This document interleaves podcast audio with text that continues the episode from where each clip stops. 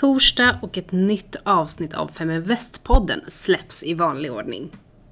Men först så vill vi presentera en av våra samarbetspartners och det är Kronans Apotek som har över 320 apotek i hela Sverige. Från Skåne i söder till Lappland i norr. Sen har de givetvis en e-handel också som levererar supersnabbt till landets alla delar. De erbjuder produkter och tjänster inom recept, hälsa och skönhet. Du hittar dem såklart på kronansapotek.se eller i närmaste Kronans Apotek-butik. Vi fick även testa lite produkter från Kronans Apotek för de har tillsammans med Charlotte Kalla utvecklat en ny hållbar hudvårdsserie för utsatt hy. Alla nio produkter för ansikte, händer och fötter i serien är helt veganska, närproducerade och Cosmos Natural certifierade. Vi har ju faktiskt fått pröva tre produkter. Micellärvattnet, dagkrämen och fuktserumet med C-vitamin och hyaluronsyra. Och vi på Feminvest landade i samma favorit, vilket såklart var fuktserumet. Serumet är ju perfekt att använda under din dagkräm, speciellt nu under vintern när huden blir så torr. Så missa inte att gå in på kronansapotek.se eller glid in i närmsta butik så kan du också testa produkterna. Tack Kronans Apotek! Nu över till veckans avsnitt Västpodden.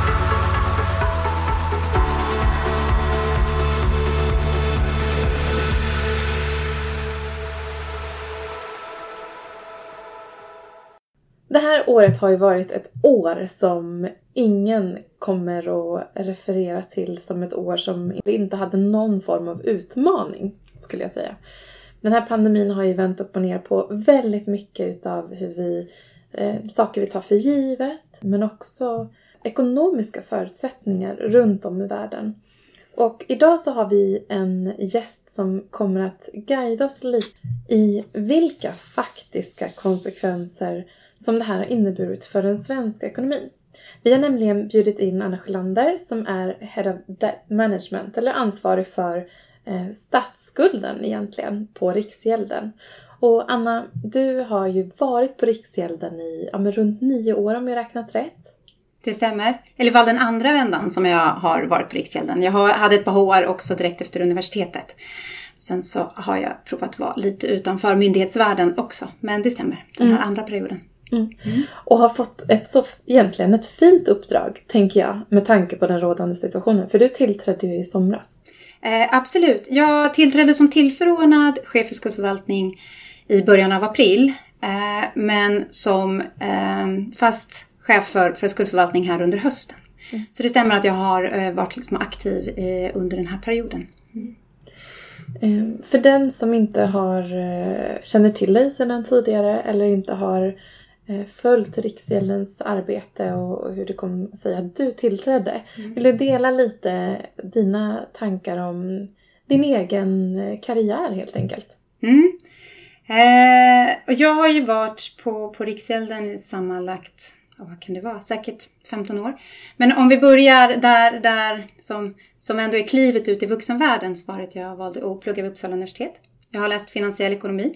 Eh, då, det kanske finns fortfarande, fanns det ett finansrum som man kikade in lite. Det var ju på den tiden kanske mer vanligt att man fokuserade på redovisningsfrågor etc.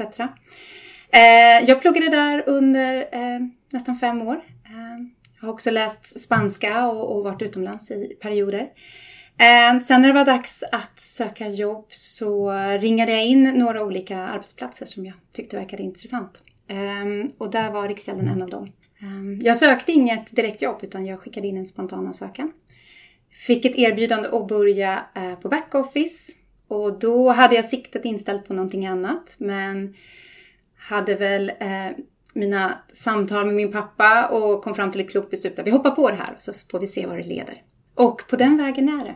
Det tog kanske ett halvår och sen blev jag tillfrågad och gå över till skuldförvaltning eh, för en juniortjänst då vid vårt handlarbord och fick lära mig de, de enklaste mm. instrumenten. Och sen har jag ju varit där till och från. Eh, och nu är jag ju avdelningschef och leder den avdelning som har hand om statusupplåning och statsskuldsförvaltningen. Mm. Och där har det hänt otroligt mycket saker. Men eh, det, det, du flyttade över till, du jobbade bland annat för Första AP-fonden mm. under en period. Hur kom det sig att du tog det klivet och sen tillbaka igen? Det, det var nog också att eh, jag hade då kom jag tillbaka från min första mammaledighet eh, och eh, min närmsta chef och jag hade lite olika diskussioner kring har man en gång klivit in vid handlarbordet så kan det också eh, vara bra att prova liksom, andra sidan. Nu, vi jobbar ju med skuldförvaltning och då så kände jag också att det kan vara bra att prova tillgångsförvaltningen. Men jag vill ändå röra mig i den här sfären som jag ändå tycker är väldigt, väldigt intressant. Den samhällsekonomiska biten.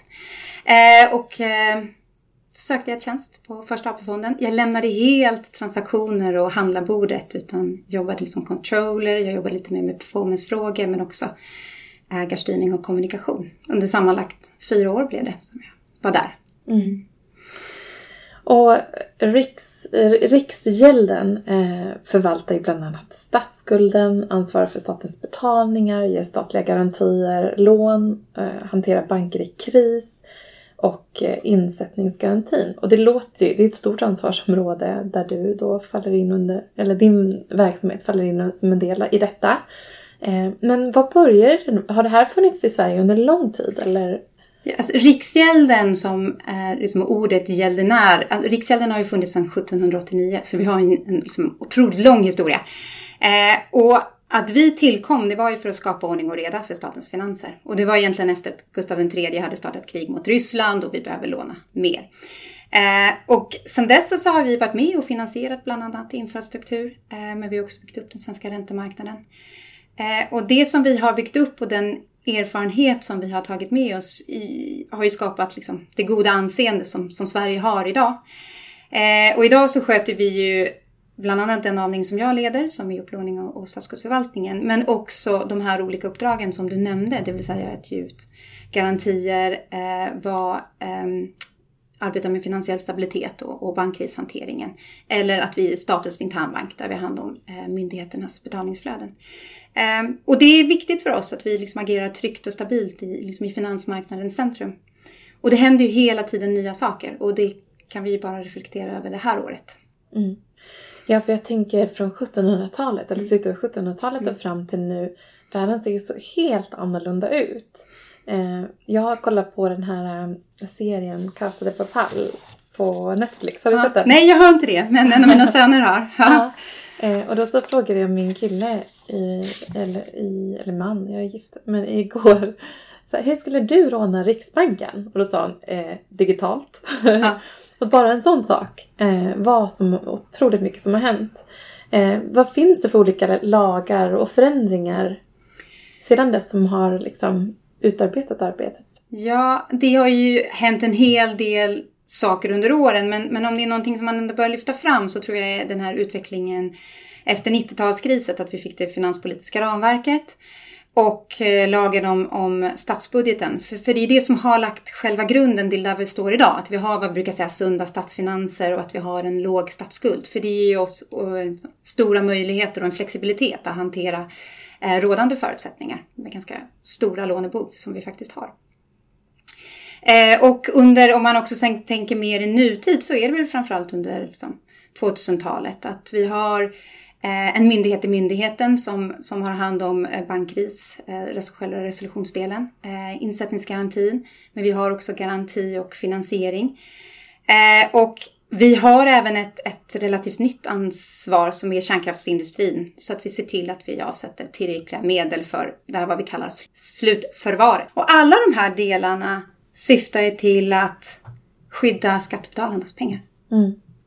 Alltså insättningsgarantin, vad betyder det för någonting för den som inte... Insättningsgarantin eh, betyder att eh, där du har dina pengar insatta, ditt sparkonto till exempel, på ett konto, så skyddas det av en insättningsgaranti i händelse av att någonting händer med banken.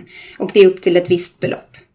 Eh, så att du ändå har de besparingarna eh, säkrade kan man säga. Eh, och där får man ju titta upp liksom vilka institutioner, alltså vilka banker eller liksom finansiella institut som, som ligger under den här insättningsgarantin. Mm. Det är en bra, eh, en bra sak att kolla upp. Jag tänker nu i, i dagsläget när det kommer väldigt många nya banker och nya initiativ. Att säkerställa att man har den insättningsgarantin. Absolut. Som privatinvesterare eller man har kontanter i banken. Mm. Mm. Precis, stämmer. Um, och uh, ni ligger ju under, under Finansdepartementet mm. och ska egentligen liksom jobba med de politiska besluten. Mm. Hur fungerar det samarbetet? Uh, Så vi lyder ju under eh, regeringen och riksdag och det är Finansdepartementet som du nämnde. Eh, vi styrs ju av eh, lagar och förordningar. Det är ju budgetlagen som talar om eh, hur, vad vi får låna till och vilka mål. Alltså vårt mål för statsskuldsförvaltningen, det, det uppdraget som jag har inom Riksgälden, det är att vi ska låna så billigt över tid, men också ta hänsyn till risken som vi tar. Eh, sen så beslutar regeringen riktlinjer eh, på årlig basis och de talar egentligen om hur statsskulden ska se ut, alltså vilken portföljsammansättning, eh, vilken duration, alltså vilken löptid. Och det kan du ju ställa i jämförelse med dina egna lån till exempel, hur man hur, hur långa man vill att de ska vara. Och sen ansvarar vi eh, på Riksgälden för den mer operativa delen av själva förvaltningen. Och baserat på riktlinjer och målet så har vi våra förvaltningsstrategier, det vill säga att vi ska agera transparent och förutsägbart och investerarna ska ha en tillit till Sverige som emittent och skattebetalarna ska veta vad, vad vi gör och hur vi bedriver vår upplåning. Mm. Eh, och hur ser den här dialogen med politiken ut rent konkret? Jag tänker det kommer ju en budgetproposition varje år på hösten. Mm. Ja.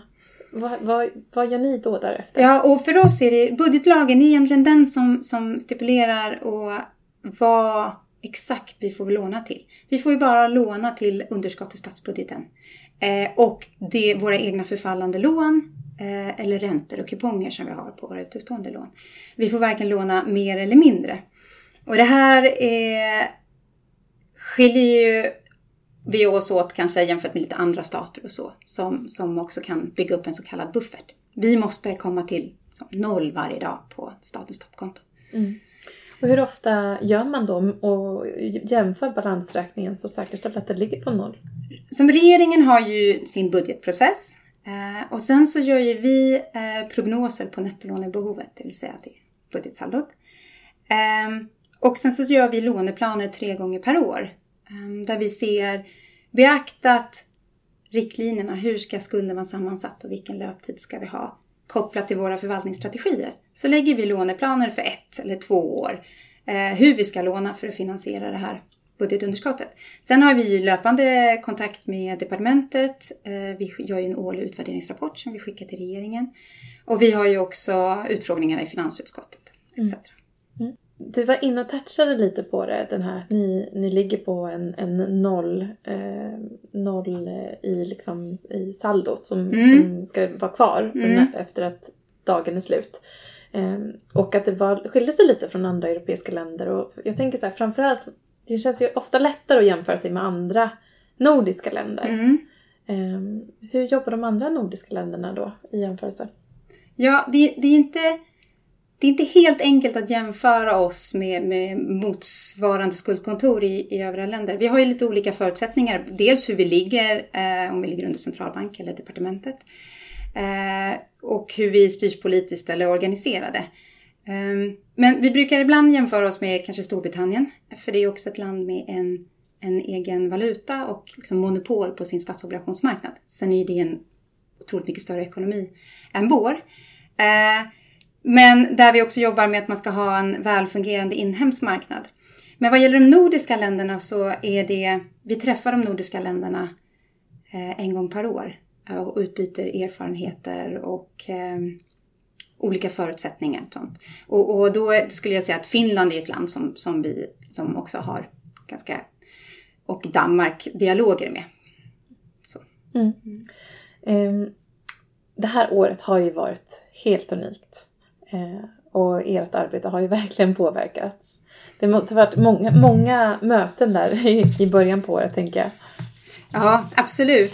Och, och då blir det ju, det är väl såklart den här, där vi, det här året och den här krisen, eller liksom det rådande läget, det, det är ju också att det är lite lika för alla. Att det blir liksom finanspolitiska stimulanser, att alla skuldkontor, alla stater har mer att låna. Och det är ju självklart så att Eh, vi diskuterar ju inte våra olika låneplaner, men mer hur vi hanterar liksom ett drastiskt växande budgetunderskott till exempel. Mm. För där har vi ju sett exempelvis i ja, de finansiella marknaderna har eh, följt de stimulanser som har gjorts i USA exempelvis eh, där man har varit ganska generös ifrån. De har inte samma skyddsnät och så vidare. Det finns en ganska annorlunda ekonomi. Eh, men där har ju även eh, de börsnoterade bolagen följt de här, eh, de här stimulanserna noga. Och eh, jag tänker lite på, vad var liksom de, de första tankarna som ni fick där i, i, i början av när det här började gå drastiskt utåt med den globala pandemin? När förstod ni det och eh, eh, hur, vilka tilltag tog ni till tidigt? Mm. Eh, jag skulle säga att det måste ha varit där någon gång i, i slutet av februari och början av mars. Det var ju två veckor i mars där när det skakade ordentligt på de finansiella marknaderna. Eh, och som, vårt grunduppdrag, vi ska ju utföra vårt uppdrag eh, vare sig det är vackert väder eller full storm. Alltså vad gäller just statsskuldsförvaltningen och upplåningen, vi är ju riggade för att alltid kunna låna. Alltså staten ska alltid kunna betala sina räkningar. Eh, där i mars, det första vi gjorde var ju dels att värna om våra medarbetare, men också att skydda våra kritiska funktioner. Eh, att se till att den här verksamheten eh, fortsätter att, att rulla. Eh, och sen så lutade vi oss eh, mot de här förvaltningsstrategierna och det sätt som vi alltid har agerat på. Eh, man ska komma ihåg att vi kommer från fyra år med budgetöverskott. Eh, och sen här under, under våren och när vi kom med vår nya prognos eh, då i maj så blev det ju en drastisk helomvändning eh, och vi ökade ju upplåningen med flera miljarder och det är ju sällan man står inför ett sådant faktum. Men det här är, det här är på något vis, vi är riggade för det här det, det, är det som vi alltid jobbar för. Vi, när det är lugnare perioder då vi sköter all upplåning ska se till att alla lånekanaler är på plats. Men vi lånar i mindre skala. Och när vi står inför ett sånt här faktum då använder vi alla verktyg som vi har i verktygslådan. Mm. Eh, och gör det på ett sätt så att vi skapar tillit, trygghet men också att både marknaden, alltså marknadsaktörerna, investerare och banker eh, genom vårt sätt att agera och kommunicera ska egentligen förstå vad vi är på väg att, att göra. Mm. Så att det inte ska bli någon överraskning för marknaden. Mm. Och eh, där så vet jag bland annat att ni kom med en, eh, en prognos om hur stort eh, underskott som statsbudgeten skulle göra i år. Mm. Eh, och det var i maj mm. eh, som, den, som den kom. och sen dess har det ju också hänt väldigt mycket. Eh, vad tänker du nu när du ser tillbaka på den prognosen, era antaganden då och eh, den förändrade bild som ni publicerade här för några dagar sedan? Mm. Eller några veckor sedan. Det jag tänker på är nog... Eh, först är det ordet flexibilitet. Eh, och sen tänker jag också på att ehm, vi har en låg statsskuld och helt rätt förutsättningar för det här. Det som hände där i maj var ju att vi gick från 300 till upp till knappt 700 miljarder kronor att låna eh, för det här året. Eh, och då har vi ju en ordning i vilka instrument som vi lånar mest i och vi, och vi kommunicerade det till, till marknaden. Eh, vi, gör ju, vi har ju en avdelning som gör liksom prognoser på, på nettolånebehovet, det vill säga budgetunderskottet. Ehm, och vi har ju en period eh, före det här året med otrolig tillförlitlighet i, i prognoserna. Det är självklart så att med finanspolitiska stimulanser och makroekonomiska effekter så, så innebär det en viss osäkerhet. Ehm, men där planerar vi upplåningen så att vi har flexibilitet. Ehm, vi lånar på längre löptider men vi har vad vi kallar likviditetsförvaltningen. Det här statens centralkonto ligger. Där vi har, har möjlighet att, att låna också lite på kortare löptider och också ta höjd för att eh, vi har mer eller mindre att låna. Mm. Eh, och det är ju positivt tänker jag ändå att det, att det inte var värre än vad ni förutspådde. Om, om säger optimisten i mig. Ja, du menar äh, lånebehovet? Precis. Eller att det har ja. ändå, man tänker till vår senaste prognos som kommer i, oktober, så ja, vi har ju reviderat ner lånebehovet för i år eh, Eh, något. Eh, och då gör vi ju så att där vi har tänkt att låna kanske internationellt så väljer vi att ta bort några av de planerade liksom, valutalånen. Men vi behåller ju vår upplåning i den domestika marknaden. så att säga. Men ja, det är ju liksom positivt. Ja. Eh, men samtidigt så är vi inne i en andra våg och eh, det finns ju ändå indikationer på att det kanske blir ytterligare en våg. Eh, vad kan man förvänta sig inför nästa år? Och för oss så är det ju att vi, vi arbetar utifrån eh, den låneplan som vi har sagt och de prognoser som, som ligger. Eh, nästa prognostillfälle blir i februari. Ehm, och vi använder ju förvaltningsstrategierna och inom ramen för, för mål och riktlinjer. Men man ska också komma ihåg att vi har ju ett, ett, ett handlarbord som har en löpande dialog med aktörerna på räntemarknaden. Eh, både bara liksom market makers men investerare. Så vi, har ju, vi följer ju med vad som händer och sker. Men vi, vi lånar alltid utifrån den låneplan som är lagd och tills det att vi gör nya prognoser. Mm. Um, om man då ser på den prognosen som ni gjorde då så, så ser vi ju att eh, det är en förbättring med 146 miljarder kronor för i år. Mm. Eh, och att eh, man drar ner på statens upplåning och eh, att statsskulden inte väntas öka lika mycket som tidigare. Mm. Eh, det, och det är inför nästkommande år också. Mm. Då. Mm. Stämmer. Mm. mm. Um, om vi då ser på, på uh, prognoserna och vad, jag tänker på till exempel statslåneräntan, den ligger ju uh, på en minusnivå. Mm. um, och vi har ju varit i en minus, minusränteläge under en ganska lång period, både Sverige och många andra länder med oss. Um, hur påverkar det förutsättningarna för en, för en eh, återhämtning? Det är ju, alltså återhämtningen i ekonomin för ur, ur mitt perspektiv så får jag, vi fattar ju våra beslut utifrån eh, de ekonomiska prognoser vi gör eh, och det är ju mer kopplat till vad som beslutas inom finanspolitiken men också de makroekonomiska eh, bitarna. Sen lägger ju vi vår låneplan där vi bara ska låna det som behövs. Eh, om räntan är, är, negativ eller om den rör sig i något, åt någon riktning eh, påverkar ju inte hur vi de facto lånar upp för statens räkning utan det sätter ju bara liksom själva nivån mm. på det hela. Mm. Eh, sen så vet man, läser i tidningen ganska ofta om just eh, hur stor statsskulden är i Sverige. Och eh, jämför den ofta då med andra länder. Italien och Grekland, Spanien kanske som skräckexempel. Mm. Eh, och då så tänker jag, det finns egentligen två olika sätt att, att liksom sätta perspektiv och beräkna statsskulden på. Mm. Och det är dels från europeiskt håll, från Maastricht. Mm. Eh, kan inte du bara förklara det också så att vi reder ut eh, skillnaderna? Ja, när man jämför olika länders skuld då brukar man ju titta på vad du menar, just som du nämnde. Det, det Maastrichtskulden, det är alltså den offentliga sektorns skuld. Och, det är, och man brukar titta på den som andel av BNP.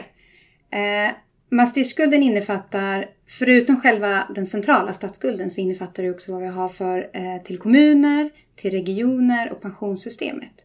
Men det, det Riksgälden ansvarar för, och liksom skuldförvaltningen, det är den centrala statsskulden. Eh, och därför så brukar vi också redogöra för, för olika mått. Mm. Och där så har jag sett eh, lite, är det runt 25 procent Ja, alltså... Av statsskulden då i relation till BNP. Eran Ja, vid, andel. andelen eh, vid 2019 var 22 procent. Mm. Mm. Så att, och, och sen självklart så har vi haft ett större lånebehov eh, under året. Mm. Och om man har sett på de, de rubriker som har publicerats i media så har man ofta inkluderat även Eh, kommuner och landstings skuld. Mm. Eh, och då så ligger den på, den låg tidigare på 35 procent jag tror. Ja. Och eh, jag har sett någon prognos om att den skulle uppgå till runt 45 procent enligt den prognosen som släpptes i maj. Mm. Eh, och precis, runt 40 procent, strax över 40 procent så är Maastricht i enligt vår senaste prognos. Som kom nu i oktober. Ja, precis. Mm. Och då kan man ju jämföra till exempel Tyskland som, som ligger ja, runt 70 och euroområdet runt 100 till exempel. Mm. Men jag vet också historiskt att statsskulden ja, men, runt 90-talet, den var ju väldigt hög och även in, dessförinnan. Eh, vilka nivåer har den svenska statsskulden varit uppe på tidigare? Under utvecklingen så har vi ju egentligen legat på upp mot i Maastricht-mått på över 40 procent, knappt 50 procent här i början av 2000-talet. Sen har vi ju eh, kommit ner eh, och man tänker den statsskulden, den som vi ansvarar för, den centrala delen, låg ju strax under 50 och ligger ju nu eh, strax under 30. Så det har rört sig ner under de här åren. Mm. Absolut. Hur ska man sen betala tillbaka den här skulden? Eh, och hur lång tid tror du att det kan ta? Vi har ju exceptionellt bra förutsättningar också om man tänker internationellt att just hantera den här krisen med tanke på att vi har en låg statsskuld och höga kreditbetyg och eh, det som jag nämnde i, i början också ett väldigt högt anseende. Eh, en, och det brukar ju finnas diskussioner hur, hur stor en statsskuld kan vara eller inte. Och det, jag skulle säga att eh, när vi gör våra beräkningar och hur vi som förhåller oss till eh, riktlinjer och målet för, för vårt uppdrag så räknar vi på liksom över tid, en evig tid. Statsskulden kommer ju finnas här och det är ju eh, positivt skulle jag säga att vi ändå har en så pass låg statsskuld som vi har. För då har vi ju förutsättningar att faktiskt öka lånebehovet. Vi har en helt annan plattform jämfört med, med övriga länder. Men, men man ska också komma ihåg att de här åren vi har, har bakom oss när vi hade budgetöverskott och väldigt lite att låna så innebar ju det också utmaningar. Alltså hur underhåller du en statspappersmarknad när vi har väldigt lite lånebehov? Mm. Du vill ju ha kvar dina market makers och dina investerare för att vara förberedd för den här dagen och där vi befinner oss idag när vi ska mm. låna mycket. Och det tycker jag är värt att, att komma ihåg eh, också för att vi, vi behöver ju liksom en, välfungerande statspappersmarknad som, som är likvid. Mm. Eh, som gör att vi kan låna och egentligen betala våra räkningar. Mm. mm. Ja, eh, vad ser du då fram emot eh, i de, de kommande åren som ansvarig? Ja, eh, det jag har funderat mycket över och det jag ser fram emot det är om man bara tittar tillbaka under mina år på Riksgälden så har jag ju haft liksom, fantastiska kollegor och chefer som har lärt mig väldigt mycket. Från hur den svenska räntemarknaden fungerar till hur de olika institutionerna hänger ihop. Eh, hur vi lånade på 90-talet till hur man representerar Sverige internationellt eller hur du möter en investerare.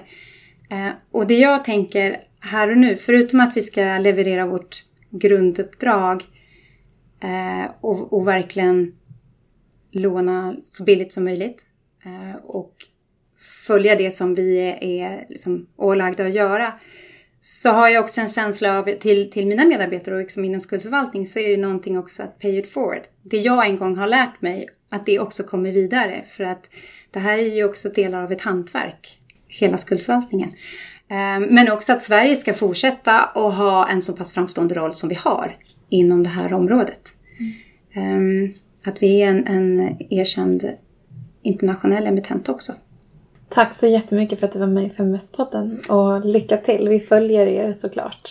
Tack för att jag fick komma. Mm. Och för dig som lyssnar så har ju Feminvest en Facebookgrupp bland annat som heter Feminvest kvinnor som vill prata investeringar som du ska gå med i. Och vi finns på de flesta sociala kanaler. Youtube, eh, Instagram, Facebook, Twitter. Eh, och så får du komma ihåg att bli medlem också via vår hemsida www.feminvest.se. Vi ses igen och hörs igen nästa vecka. Hej då! Feminvest är Sveriges största investeringsnätverk för tjejer. Vi vill att allt fler ska våga äga och förvalta. Och hur gör vi då detta? Jo, vi vill inspirera, utbilda och utmana runt ägande, investeringar och entreprenörskap. Följ Feminvest på våra kanaler Facebook, Instagram, Youtube. Varje vecka så kommer vi även ut med en podd och du kan ju självklart även följa nyheterna som publiceras på feminvest.nu. Det är bara att söka på Feminvest på samtliga kanaler så hittar du till oss.